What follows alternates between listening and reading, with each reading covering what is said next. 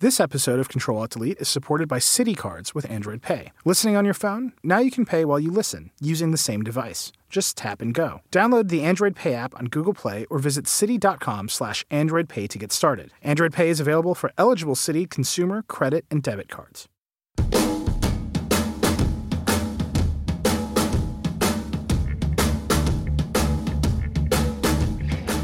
Hello, and welcome to Control Alt Delete, a priority notification from The Verge. Uh, that intro comes from Craig Addison on Twitter. He's at Craig Ad, ADD. Adam, th- tell him thank you, and send us more intros because we love them. Uh, but I am Nilay Patel. I'm the editor in chief of The Verge, joined as always by the Walter Waltercation himself, Walter Mossberg. uh, exe- executive editor Is of it The Verge. me? Is it me or is it AI? You don't know. Uh, and editor in large of Recode. Hi, Walt. Yes. How's it going, man? Uh, it's going fine. And this week we have a new feature. Uh, Given that intro, every other paragraph will trigger a flood of notifications to our listeners' phones. They're coming for you. Uh, Like so- has just said this. Walter just said this. You know, and Yeah. it'll just it'll just pop up on your lock screen. Yeah, whenever Walt refers to me as old, it'll send off a flood of notifications. So actually, you know, we, last week we did this whole thing on notifications. A bunch of people tweeted me and pointed out that Android N Nougat, named Yeah. after I insist on believing, uh, named after Goode's Lauren cat. Goode's cat, Yeah. uh, actually has a bunch of priority notification settings. Uh, and I have been on the fence. I was saying this to Walt. I've been on the fence about switching to Android full time. Basically, I have uh, Nexus 6P that's like my second phone, and in this world, you know, one of them becomes your primary phone. I think with Nougat, I might switch to it for a while and see how it goes. But then Walt pointed out to me that even if I do that, like the whole rest of the world isn't getting that feature for years to come. Yeah, because of the terrible, terrible uh, slow adoption rate of new versions of Android. But Nilay can be, can adopt quickly. I am. and I can I'm excited for quickly. it. The last thing keeping me on iOS, tru- really and truly, uh, is iMessage. But I'll just carry my iPhone around too. But I, it, it, it is just interesting to note that because Android versions don't roll out so quickly, they can do a whole thing like priority notifications in N, which looks great actually. Um, but it's just going to take a while for that to become a default because app developers have no incentive to support it for a while. But That's right. I'm re- I, I just want the listeners to know. I I also your don't tweets. know, and I don't know if you know, because I haven't looked. I, I have it uh, actually, and I haven't played with every single aspect of it, and it will change anyway. But I don't know whether Apple did anything different with their. They have pretty granular notification controls, but not that slider priority idea. So I don't know. yeah. We'll it- see. I, I mean, on on Android Marshmallow, it's terrible, and uh, I mean, it's every bit as bad, maybe worse than on the iPhone because there's actually less granularity to the controls, and uh, I just I finally I, I have, and we're going to talk about it in a minute. Uh, I've been using a Samsung Galaxy uh, S7 Edge for the column I wrote this week, and it keeps making noises at me. Uh, it's, it, it's horrific, and so I just turned the whole fucking noises thing off. So, well, Samsung's default noises in particular, the water drop sounds. yeah, I know. I know. I know. It's very. I'm like trying. I'm try, I'm trying to read the sports section. You know, I really don't want to hear it. I don't want to hear it. well, we should get into uh, nature UX sound effects side. Uh, I think I believe that's what Samsung calls it. Uh, we should get into it. So uh, this was. Uh, I had a great time reading this column and editing it because it reminded me of how tech innovation used to work because you had these like upstart network providers that would need custom hardware and push things forward and so on, so on and so forth. Uh, this is not exactly that, but it's a new ish wireless company. It's been around for a few years, and they Right. and they have always been trying to bridge the gap. It's called Republic Wireless. Always trying to bridge the gap between cell and Wi-Fi, and you're saying they've finally kind of gotten there, and it might be worth a might be worth a look. Exactly. Um, they started in, I think, 2011. And their whole idea is look, most people are in Wi Fi uh, uh, or, or I don't know if it's most people, but a very, very large number of the people that buy and use smartphones a lot are in Wi Fi a large part of their day at work, at home, uh, at Starbucks, wherever it is, airports, whatever. They're in Wi Fi. And so, and cell phone services are expensive. So, why don't we do this over Wi Fi and just use the cell network as a backup? And in 2011, they, and, and right until very recently, they had to actually modify the ROM on the phone. And so they had to do a deal with a handset maker and buy a certain number and modify them. And they did a deal with Motorola. And the first phone they had was a piece of junk. And then they eventually worked their way up to where they could offer the Moto X, which is a pretty good phone. And but they still it had to be specially from them.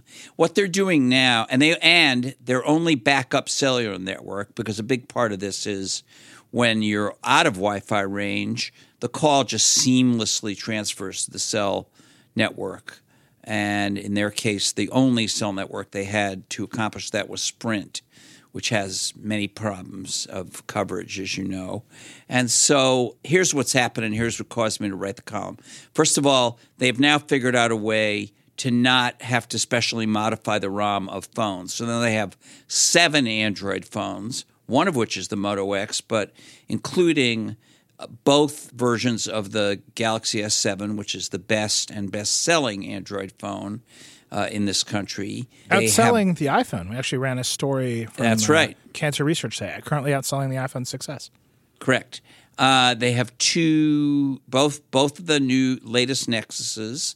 They have a few other Samsungs in there, and they have a couple of Motos. And they have the capability to do this on other phones. In fact, you can bring, uh, you can go buy your own unlock, new or used, unlocked phone if it's one of these seven, and bring it and put their SIM in it, and it'll work.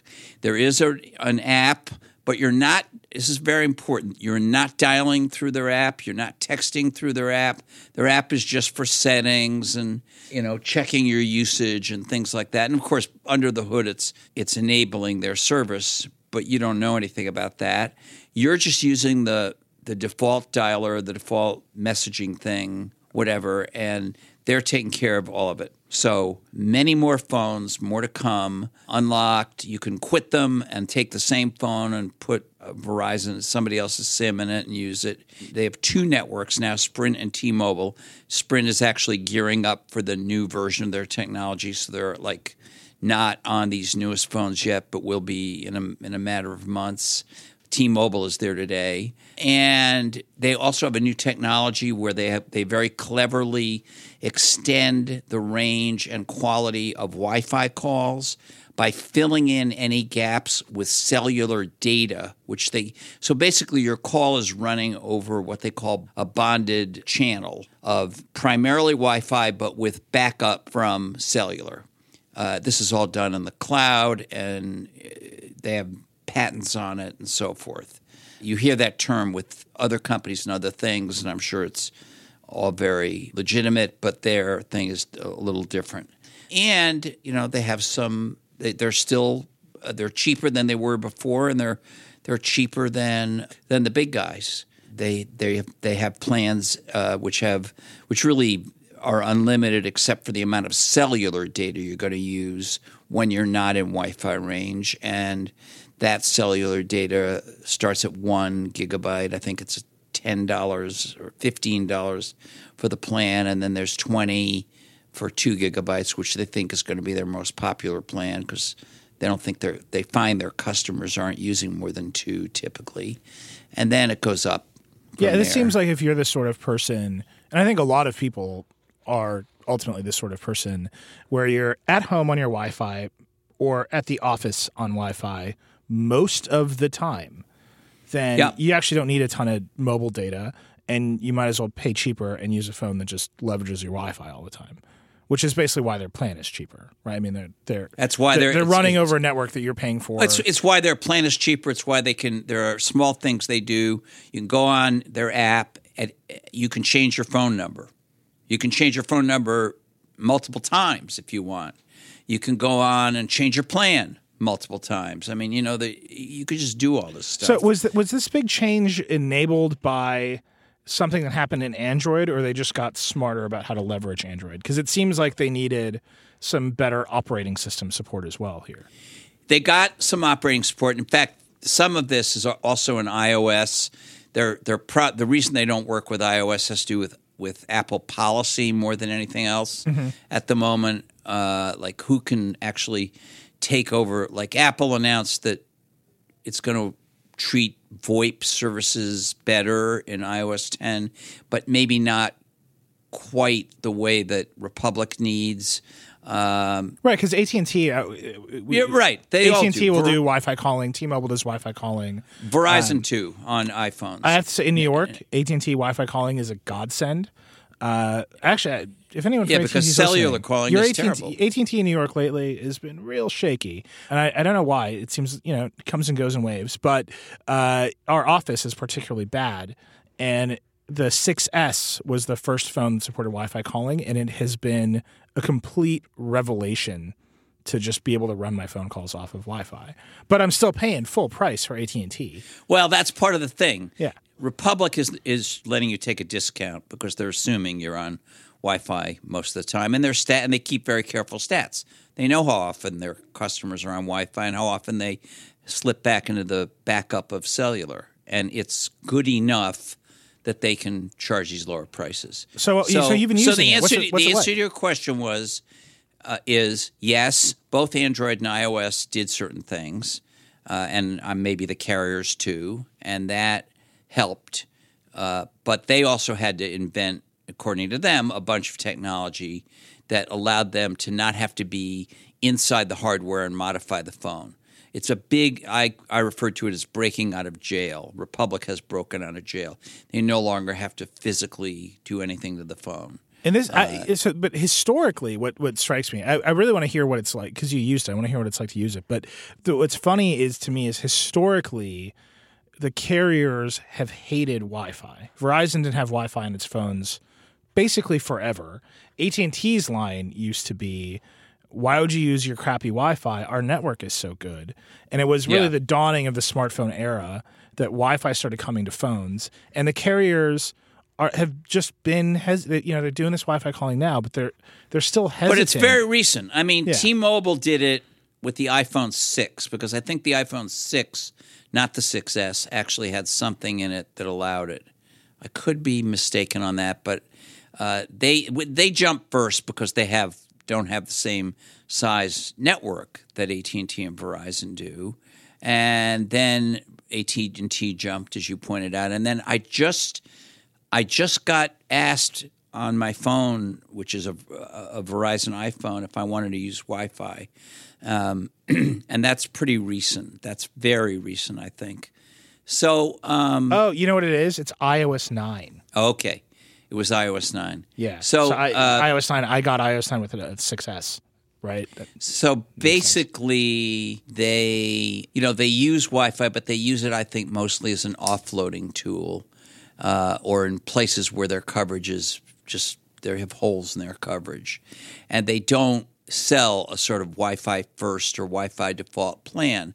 And uh, Project Fi at Google uh, also uses Wi-Fi, although it its official policy is it puts you on the network it thinks is best for the time and place.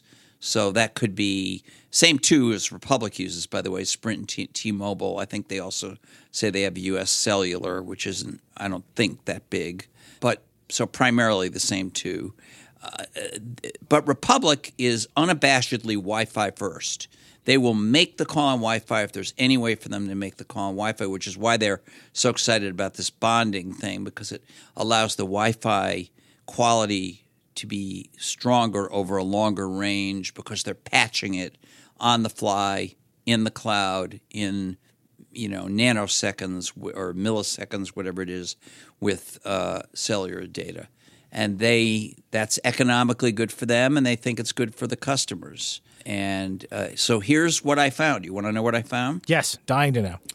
So I've tested this a couple times before with the hand, not, not hand, I suppose, but with the modified hardware. This was an unmodified Galaxy S7 Edge, which is sort of the premier phone that has come out so far this year. And uh, here's the answer it worked just as you would expect a phone to work. You had no idea you were on Wi Fi except that it, that it said Republic instead of a carrier name uh, at the top of it when you were on a Wi Fi call. And when you were on a cellular call, because you can turn the Wi Fi off in this and use it on cellular, obviously they would prefer you didn't, but you can.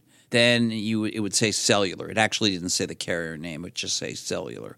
I did a lot of starting calls at home and then walking out the door and walking six blocks away, and the call switched over to cellular, but you couldn't tell. I couldn't tell, and the person I was talking to couldn't tell. There's not even Uh, a drop in quality. There's not even a dread. There's nothing. There's nothing. And that's, now- is that still running over the cell data or is it running over cell voice?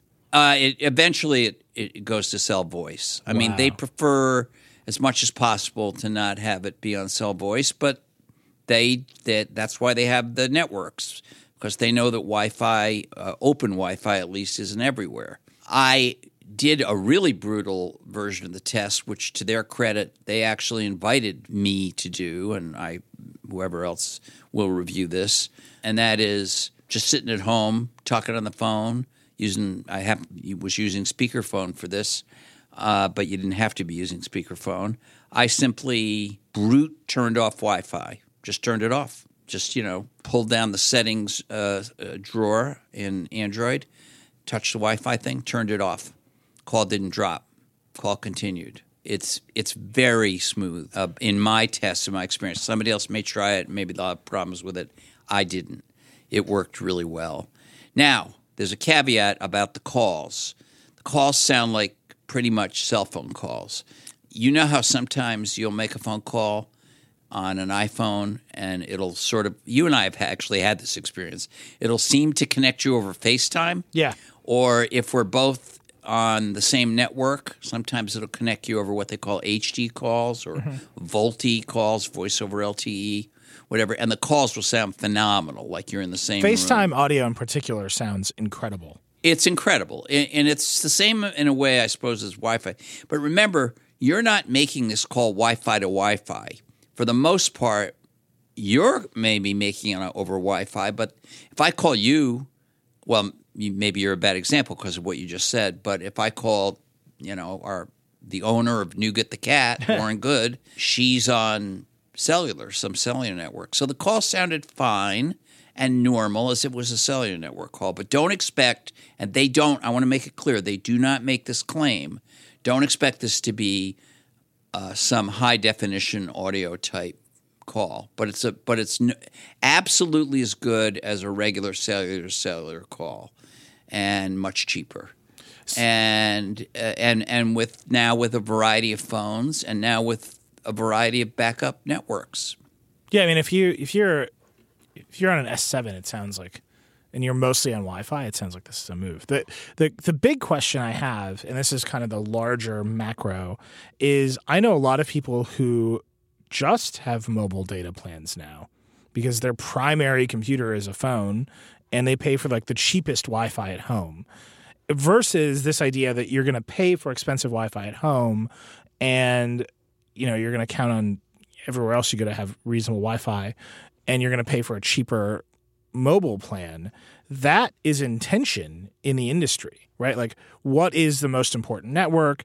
Everyone will tell you that mobile is the most important thing. We have to deliver to phones. We have to optimize for bandwidth constraints. And here's a company saying, well, actually, you're on Wi Fi most of the time. Yeah. And that, I'm not sure where that balance falls. Well, I think I think it, it, it somewhat it somewhat depends on where do you work uh, and what or the circumstances. I think if you work as a contractor, let's say, or somebody who's out in the field a lot, uh, you may not you, you may not want this because because while you're able to use it at home or perhaps in certain you know when you stop for lunch or something, you're not going to be able to use it all day in the office. People like you and I, for the most part, are in places all day at work where there's Wi-Fi, and and, and so we could consider it. So I think that's a big consideration. But I think the point is and and this goes to the renegade idea that you had uh, about networks. It's all one thing. I mean, even the cellular networks, which started out as circuit switched, are now IP. Uh, they're just coming from these very expensive, incredibly expensive national and, in, and, uh, networks of towers in every country. And they have limitations and they have other problems and they have to carry voice and they have to carry data and all that. Well, you know, everybody in their house also has this other thing, and every office has it. Uh, and it's pretty good, and it's also IP. It was IP it was never circuit switched, Right. And and uh, guess what? Voice travels fine over it. We're doing it right now. You this are. podcast for listeners who don't know, Nilay and I are not in the same room. We're not in the same state. We're doing this over uh, Skype. The magic And- of IP voice is happening. yeah, it's I, it's IP voice, and so we're talking about IP voice over IP voice for people that will be listening to it over IP audio. Although s- some may be listening to it over cellular audio, I suppose. There's but there, um, there's some entrepreneur who had this idea, you know, ten years early, who's listening to this right now, screaming that, that they were right all along. Oh, there there are people. I mean, I, I vaguely I remember a company called I want to say Freedom something, and there have been others. Republic isn't the only one, but Republic and Republic is small, but they're not tiny. They're not three people. I mean, they're a small company. But not tiny, and they're solid, and they claim to be profitable, and are a unit of another company called Bandwidth that does telephony services for companies like Skype companies of that type. So there's something to them. I've I happen to have uh, met them some years ago when I was down. They're in Raleigh, North Carolina, and when I was down there to uh, have I had some other business, I met some of them. Um, they're a serious company. They've been working steadily at hacking away all the obstacles to break out of jail, and uh, I think they're out of jail. And I, I don't I don't know why a board of a carrier wouldn't at least, in its fiduciary duty, sit down and think. Do we really want to reconfigure all our towers again for the next generation or build some more towers? Or do we really want to do this blended kind of approach or even primarily uh, use Wi Fi Yeah. for voice, which is, of course, uh, not going away, but not as, as important as it once was. Well, let's take. I want to get into that. So let's take a quick break and hear from the sponsor that's paying for this IP voice experience, uh, and then come back. Control Alt Delete is supported by Citi Cards with Android Pay. How cool is it that we live in a world where you can use the same device to listen to Control Alt Delete and buy your morning coffee, groceries, and more? And did I mention it's a super fast way to pay? Just use your Citi Card with Android Pay at the register. Get in, get it, get going. Download the Android Pay app on Google Play or visit citi.com slash Android Pay to get started. Android Pay is available for eligible Citi consumer credit and debit cards. Okay, so we're back. I want to get into uh, this idea of networks and what you were talking about about major carriers, you know, thinking, "Oh, we this is the way the innovation is going to go." That's actually out. I would never trust a major carrier to do anything smart. Right? They they they get they tend to get pushed along, buffeted Eli. by forces of change. Eli, you're you're talking to someone. I can out hate the carriers. Oh man, that's an any that's a whole episode of this show. I mean, I'm sending you columns where in the Wall Street Journal I refer to them as the Soviet ministries. Yeah. that was my name for the carriers. uh, the AT and T actually just did a great thing with me. Um, so I, you know, my parents use far less data than I do, so they're just on my plan, and they they signed up for Uverse TV. So AT and T called them and said, "You're using all this data, and you combine your Uverse. Just pay for the unlimited plan. It's unlimited. You, you won't even have to pay." And my dad's like, "That sounds great."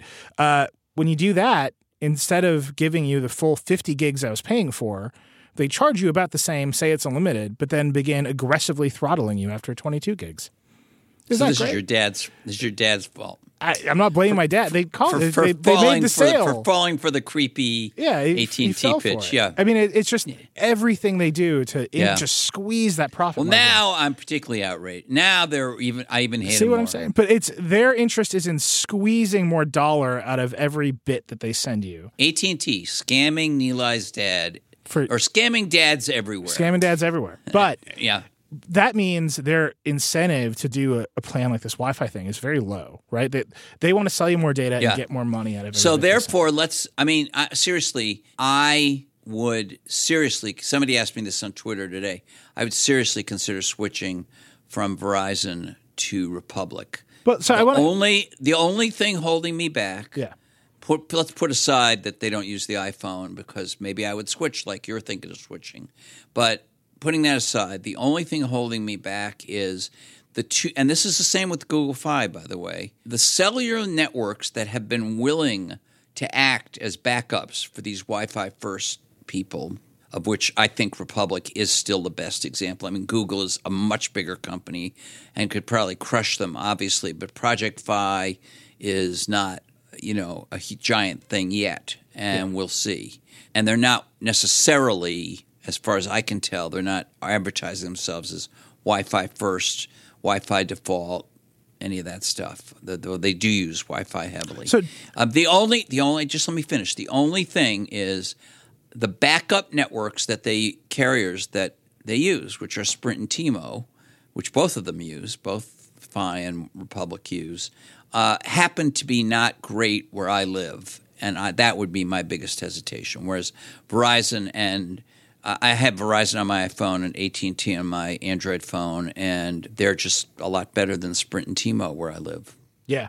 Well, so I was going to say Dieter has uh, Project Fi, or at least did for some time. It's only the Nexus phones, and the difference I would say is like many Google projects, it works, it does the job, but you never get you- you know, Google's entire existence is not predicated on this product working or failing. It, it could just go away tomorrow. Right. Whereas a company like Republic, I mean, this is all they do.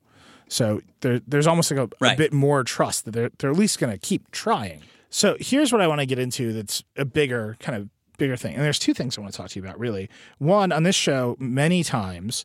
Um, I think we've brought up the uh, the history of the iPhone, where Steve Jobs actually wanted to go Wi-Fi first to escape the carriers because he thought they were hostile to innovation and wouldn't let him do what he wanted. Yes, he did. Uh, so I'm, I'm I'm curious to hear more about that in this context. If you think that that idea is being realized, and second is this bigger notion that when you have these incumbent technology networks, it's way on the fringe the new products uh, and new kinds of networks that actually provide a great deal of not only network innovation but hardware innovation.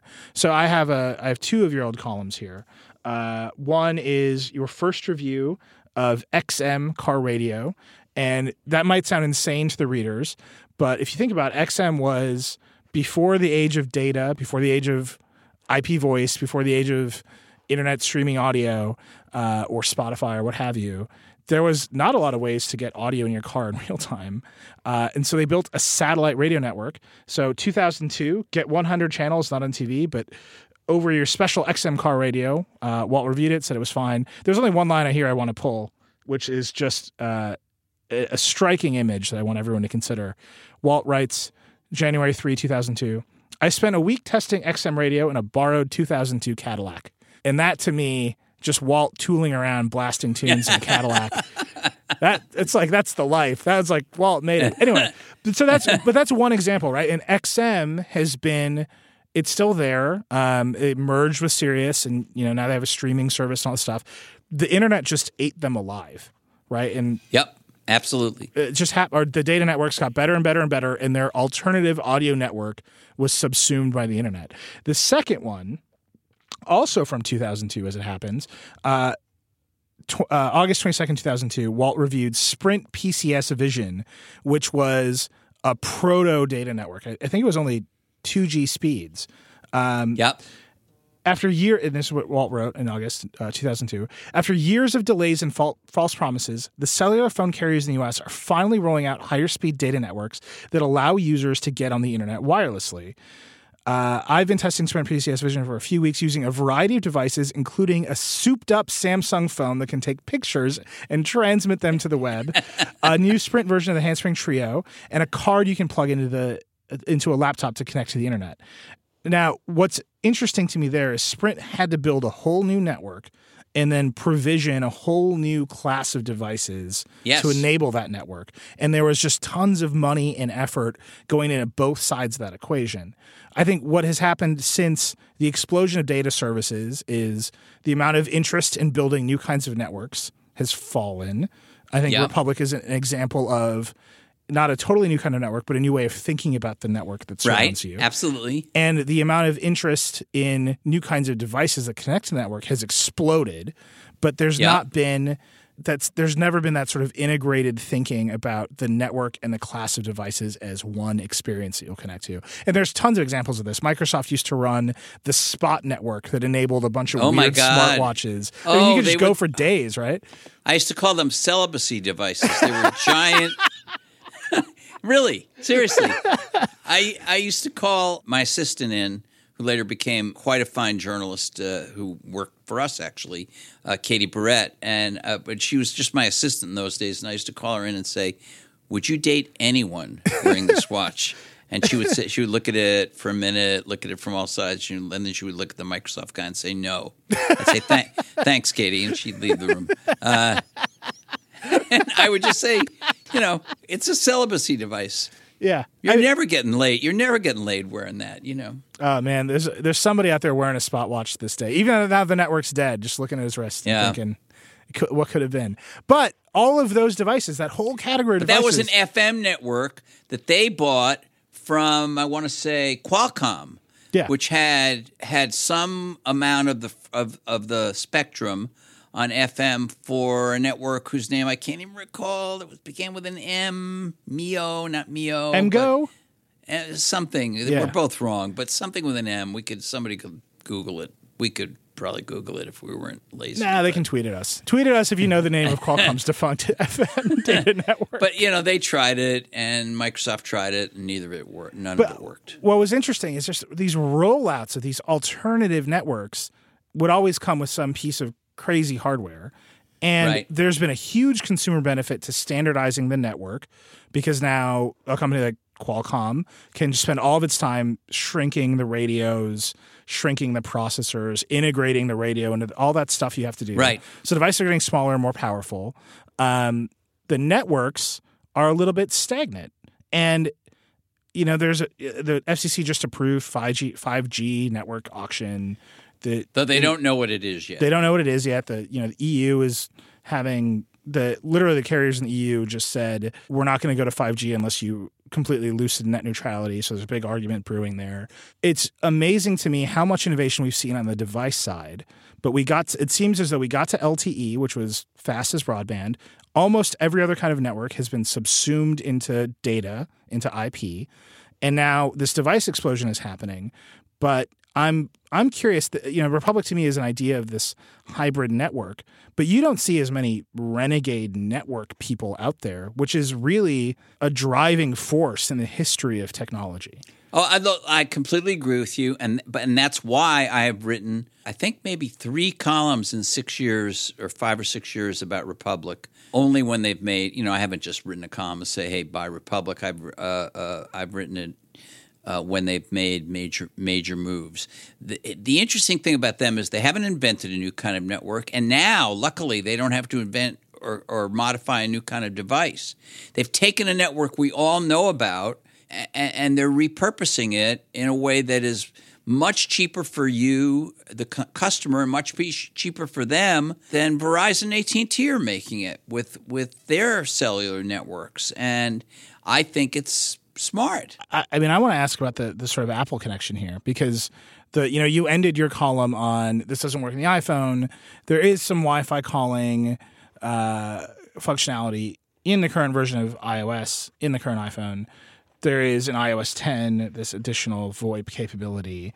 But it seems as though Apple won in such a substantial way that now they have the power over virtually every carrier to do whatever they want. And they don't need to go look at these other ways of you know, using the Wi-Fi network that they tried to in the beginning, and because Android is open in what, however way you wish to say that Android's open, these other players are able to sort of take that platform and do these strange things with them. And I, it just seems like in the beginning, Apple had so little power that they were willing to make a play on Wi-Fi before Wi-Fi was even as powerful. Well, yeah, I mean they had a lot. They had enough power to uh, compel a major carrier at that time, uh, Cingular, or uh, which very quickly became AT and T. They had enough power to compel them to allow Apple to sell a phone on their network and have no input into it. I mean, they only saw a drawing of it. They never saw the phone, and that was only Apple would have had that power uh, at that point. Uh, the trade-off, of course, was that they had to give AT&T an exclusive, and that was the trade, and that was bad for a lot of people because AT&T was bad, and it was an edge phone at first, and you know the whole history. Here's the history on the Wi-Fi. The iPhone was, to my best knowledge, the o- the first phone that had the feature where it would pop up. Still does. Uh, I think you. Uh, maybe it doesn't default on anymore. Uh, a feature which would pop up and tell you when there was a Wi-Fi network in the vicinity. And Steve Jobs told me that his vision. I think I've told this story before, but his vision was he could walk down the street in his neighborhood in Palo Alto and just go from this person's Wi-Fi network to that house's Wi-Fi network to that store's Wi-Fi network, whatever, and be on Wi-Fi the whole time. And then he discovered that people put passwords on their, on their Wi-Fi. that people weren't crazy about other people using their bandwidth. Even if he could, you could make a mathematical argument that you were using so little of it as to be unnoticed and all that. So uh, he he did have that hope, and he and then his second iteration of it, which came along not immediately, but you know a few years later when they were even more successful, was he wanted before this was common or even in, in there at all, he wanted to create a new standard in routers. Remember, Apple Yeah. makes routers uh, in which every router would have a guest uh, network, half of it. There would be two halves of the router. One would be your network. It would be private. It would be password protected. It would be you know as secure as possible because Apple still is was Apple then as it is now about that stuff. Uh, but there would be an open guest network, and you could walk down the street and just go from house to house and never lose connection and be on all those networks. And that was kind of a dream of his that he he actually tried to form an industry consortium uh, with some other companies, a couple of which he told me, and I and I don't feel like I should mention them. They were big companies that were in the router business, and uh, it just didn't happen. I mean, he put it. They put it into Apple routers. I think it's in almost every router now that you can set up a guest network yeah, but it's not by default.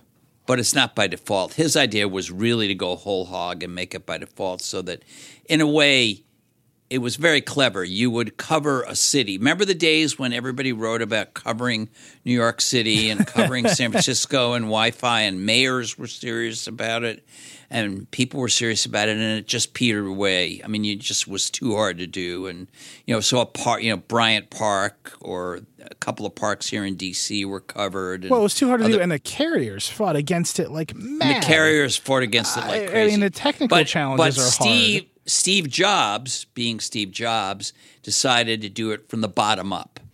Uh, if every router installed in every house automatically by default created a, an open guest network that you and and and, and every router in every store had this uh, that you the the owner of the router didn't have to worry about it. You'd actually have to affirmatively go in and turn it off. This was all his idea. He was very. I can remember him being very excited talking to me about it, super off the record. But but I, you know, he's gone now. And if we could do that, then you would bottom up accomplish the same thing because all of a sudden New York would be covered. Uh, maybe not every square inch of New York, but large parts of New York would be covered by Wi-Fi that was just open Yeah. and uh, it would be great. And it wouldn't even have to be like a Fon, F O N, uh, the Spanish based company, which uh, has something a little bit like that, but it's really more of a of a giant. Maybe I'm going to get this wrong, but I think it only works among people who also have Fon uh, brand routers, and it's kind of I don't know if it's a mesh network, if that's the right term, but it's some something to do with everybody owning those things. This would be different if you had a Links, because he wanted a consortium. If you had a Linksys, if you had a Netgear, if you had an Apple router, whatever router you had, there would be a guest network there. And yes, you could turn it off, but you'd have to really intentionally go and turn it off, and and people wouldn't, and so the city would be covered and then he would have then there then the carriers would really have way less leverage and that was what he wanted to do That is a beautiful, insane, hackeristic dream. Um, it's funny. though. worthy, worthy of steve jobs i mean that's you know It's true. He would have had to sell. You would have had to convince a lot of people and sell a lot of routers. It's interesting. You know, Apple used to make such a big deal of rolling out new routers, and I, I don't think we've heard about airports in over a year from them. I, Yeah, I agree. I, can't remember the last time someone from Apple mentioned the word Yeah. airport to me. i agree Um, but they're they're still pretty good routers they work I mean, but it's funny because you see, you know, we started talking about phones and Wi-Fi, and you, you know, Republic Wireless depends on you having great Wi-Fi around you, and you can't have great Wi-Fi without a great Wi-Fi router. And all of the innovation there seems to be coming from tiny companies now. There's the big crazy, yeah, yeah. Eero. Um, there's a few of them. Um, luma i think has, is has one. Luma shipped yet? I don't. I don't Know. I don't know. know if they've shipped yet. Um, uh, i have Eero in my house Yeah, I have Works a crazy D Link, looks like a stealth bomber router, but it was not. It's great. It does the job, um, and I love it. And it looks, it literally looks like it take off and, and kill someone. Um, so of course I love it, but yeah it was not the easiest thing in the world to set up, and I, I wouldn't tell a normal person this is a solution to your needs. And if you, well Eero Eero was very easy to set up and i have three of them yeah, and I can buy a, and if I want to buy five, you know, two more and put them in two other pl- parts of my house, they'll just immediately start talking to each other. I've heard some mixed things. Uh, my brother-in-law just bought them and he loves it, but I've have another friend who bought one and he was saying that it actively hates his Apple devices, which is an interesting complaint, uh, and he cannot get his uh, his AirPlay to work over it. So. But it's Wi-Fi, right? It's like inherently flaky sometimes in, in these ways. I think that's Well, I, I, I've used Wi-Fi uh, AirPlay over it. I don't know. yeah. but, I mean, Air, AirPlay it, uh, over even Apple's routers doesn't work all the time, so I don't know. you know, someone, a bunch of people tweeted at me after we had the headphone conversation saying, why wouldn't they just extend AirPlay? And that's another one. We haven't heard a peep from Apple about Airport Expresses in a while. We AirPlay is almost a stagnant technology in their stack right now. They could build that out. That would be Look, that would be something. I I am the guy that wrote the com saying that Apple has is letting the quality of its of its apps go down, and I did not. It's true that I didn't mention routers and AirPlay, but I think it's the same thing. I think they're I don't know what's going on, but uh, you know I I still think the iPhone is a, a wonderful device, and I think the the Macs are wonderful devices and the iPads are wonderful devices, but I think some of the surrounding software and services um, are are not are not being refreshed and innovated upon with the vigor they once were. How's that?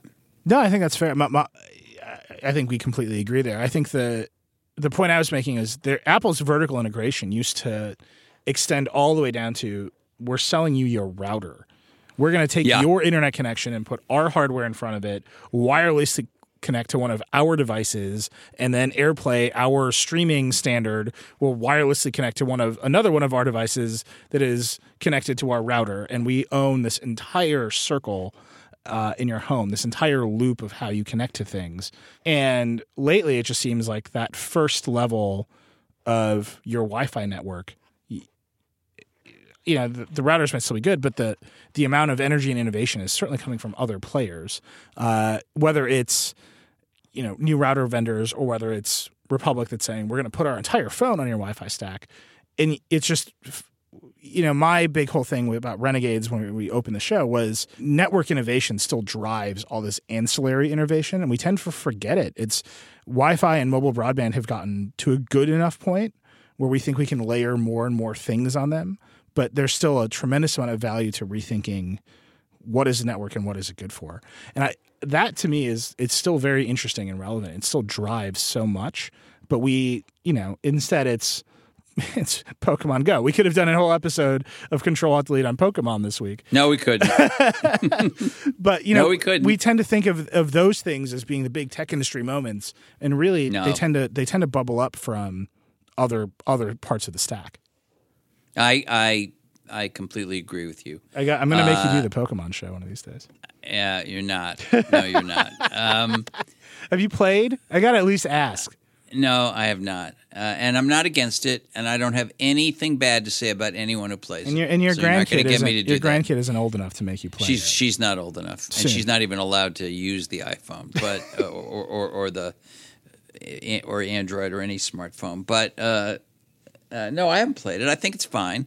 Uh, I th- I'm I'm not crazy about the fact that the Holocaust Museum here in Washington had to ask people to not go there to catch Pokemon. You know, I mean, uh, the people that made it should have been a little smarter about. Uh, uh, I know I know a little bit about these uh, Niantic people because I they came and briefed me on their first incredibly complicated game that I couldn't even figure out a, reasonable way to write about some years ago. Um, and so they're they're fine people, but they should have just said, you know, there are certain areas, places we're just not going to do this. one one of which fairly obvious is the Holocaust Museum. Yeah. you really that's just not an appropriate place to do it. Um, but and and the other the only other interesting thing that we you and I actually talked briefly about the other day uh, yesterday is that I ran into a, a young man uh, prime age for this.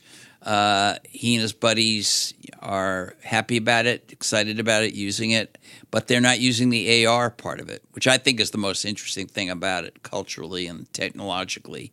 They're not using it, uh, and the reason is battery yeah. or two two reasons. The Number one reason is battery, that that it it really drains your battery. You use it uh, with the camera on, and secondly, uh, they actually think it's easier to find and catch the Pokemons without the the need to know where you are in the real world. I don't know, but that's what they say. Yeah, and I've heard that too. There's a bunch of people in our office who've turned it off. I mean that there you go. I mean, we could do a whole show not on Pokemon Go, but on the the things Pokemon Go is revealing about our current class of handsets that need to be improved if that kind of technology is going to take off.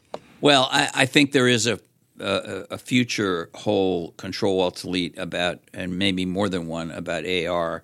Yeah. I think which I think ki- kind of gets overlooked uh, compared to VR, but I think in some ways may be more important. Not not anymore. Um, and we should leave it there. Uh, and I pr- we, that, I'm sure that AR show is coming. We just got to find an AR t- game for Walt to play. That's not Pokemon. I'm not against. Look, I'm. You know, it's fine. I was, I was, I was testing Republic Wireless. I was busy doing that. Yeah, I've never the tried to assign Walt a column, and if the readers want to help me try to push him to write a Pokemon column, this is the week to do it. Um, you can do it, readers, but you're going to be ignored. Walt's going to get in his 2002 Cadillac and speed off into the night. That's right. All right, that's the show. I got to plug Mr. Robot, where um, I'm hosting the live online after show for Mr. Robot uh, starting next week. So, episode two onward, basically. Uh, so, you watch that. If you like the Vergecast, the video Vergecast, that is, I think you're going to like this show. It's going to retain a lot of that feel. It's me and Emily Yoshida and Russell Brandom. We're going to talk about the show. It's going to be really fun. Uh, hopefully, we're working on it. We're going to get some of the cast and crew to join us on the show. So, Mr. Robot is 10 p.m. Eastern.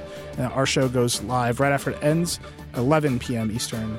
Uh, on The Verge and on USA's site. Watch that. That's going to be cool. It's basically think super. about it as, I think that's going to be super cool. It's It's, like really a. Game of Thrones recap, but it's in real time, live, right after the show on video. exactly. Uh, you should think of it. We have been thinking of it as a 30 minute Vergecast about Mr. Robot with a little bit a little bit more structure because it's an actual show and they're going to promote it. And if if they're pro- if they if they were promoting me uh, on on TV and you turned it on, it was the Vergecast. I'd be a little embarrassed. So a little bit more polish, a little bit more structure, but very much that Vergecast vibe. So You think you Try- can bring that? You could think you can bring polish and structure? uh, we're damn well going to try. I don't All know if it's going to succeed. Uh, then there is the Vergecast itself. If polished and structure is not for you, I host the Vergecast on Thursdays. It goes live uh, on the internet. So much fun. So much fun. Good time. And then Emily herself, Emily and Liz do Verge ESP, which is Oh wonderful. Oh my God, it's so great. I, seri- I, I, I sound like a shill. I'm not a shill. I'm not. That one's really good. Uh, They're, they're not paying me anything to say these things. Well, actually, we're not, we haven't paid Walton weeks. It's- I know. I don't know why he's still. Uh, Chris Plant does What's Tech, which is wonderful. We got to get you on What's Tech. That's a thing we should do, Walt.